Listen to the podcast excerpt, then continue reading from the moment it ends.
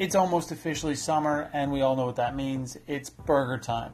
Yes, burgers are obviously classic summertime fare and one of those unique foods that pretty much everyone has their own secret recipe for.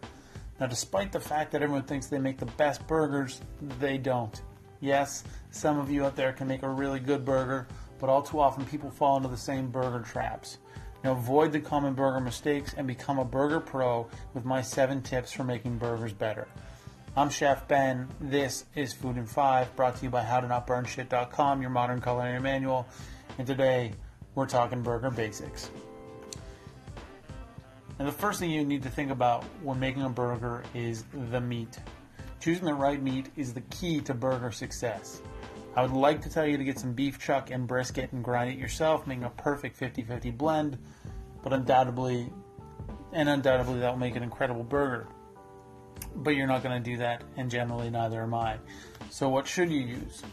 Buy good quality lean lean ground beef. Fat is good in a burger, but too much fat leads to a lot more shrinkage and flare-ups on the grill. That's why lean ground beef is better.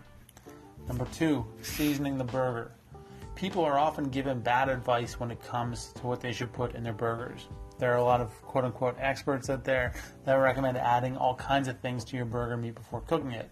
Things like breadcrumbs, onions, garlic, Worcestershire sauce, steak spice, and all kinds of other weird things. And to be completely honest, I was brought up on burgers like this, but have since gained a new perspective. Let the burger taste like beef. All I put in it, all I put in, and all I recommend putting in your burger meat is a little salt and pepper. Now, having said that, I generally do season the outside of the burger with a mixture of garlic powder, onion powder, and Old Bay seasoning. I use this blend on steaks as well, and this way you will get a lot of flavor from your burgers, but also they will still taste like beef. Number three, making your patties. I know the school of thought that thinner is better. I make my patties as thin as I can by flattening them first in my hand and then on a flat surface covered in parchment paper or plastic wrap. I use enough meat so that once they're fully flattened, they're about one and a half times the diameter of the bun. I do this because the burger cooks quicker. They end up cooking into the perfect thickness and diameter for the bun. They cook more evenly and they're easier to eat. If you do like a really thick burger, there is a way to mitigate some of the shrinkage. After your patty is formed, stick your thumb in the center, making a thumb sized hole pretty much all the way through the center of the patty. This will not only help prevent the, the patty from shrinking too much, it will also help it cook more evenly. Number four, cooking your burgers. Uh, how you cook your burger depends on how you th- think you've made it. If you followed my advice and made your patty thin, you want to cook your burger on a medium to high heat. Um, for thick burgers, you want to cook it on medium heat. The reason being that if you cook a thick burger on a high heat, it will burn on the outside long before it ever cooks through. If you're cooking your burger in a pan, let's say cast iron, get the pan nice and hot and don't add any oil. Enough fat will come out of the burger that you don't need to add any extra. If you're cooking on a barbecue, heat your grill up for at least 20 minutes before you start cooking. Also, make sure your grill is really clean. As long as the grill is hot and clean, you shouldn't need to add oil to it. If you've cleaned your grill and heated it up and your burger is sticking, it's likely because you're trying to flip it too soon. Give it a minute and let it release from the grill naturally. Don't push your burgers down. All you're doing is squeezing the juice out of it and making your burger dry. The only time this is acceptable is at the very end of cooking. If you give the center of the patty a little push with your tongs or spatula and the juices run clear, the burger is done. If they're still red, you need some more time. Number five, say cheese. The cheese you use is fully up to you. I do have to say that for a long time I snubbed processed cheese slices but have recently fallen back in love with them on burgers. They add something that nothing else can, and I think it's probably just nostalgia, but either way, it's delicious. Now, what type of cheese you use is your call completely, but when you add the cheese is really important. If you add it too early, it will be melted and gone before your burger is fully cooked. If you add it too late, your burger will be overcooked and dry before the cheese melts.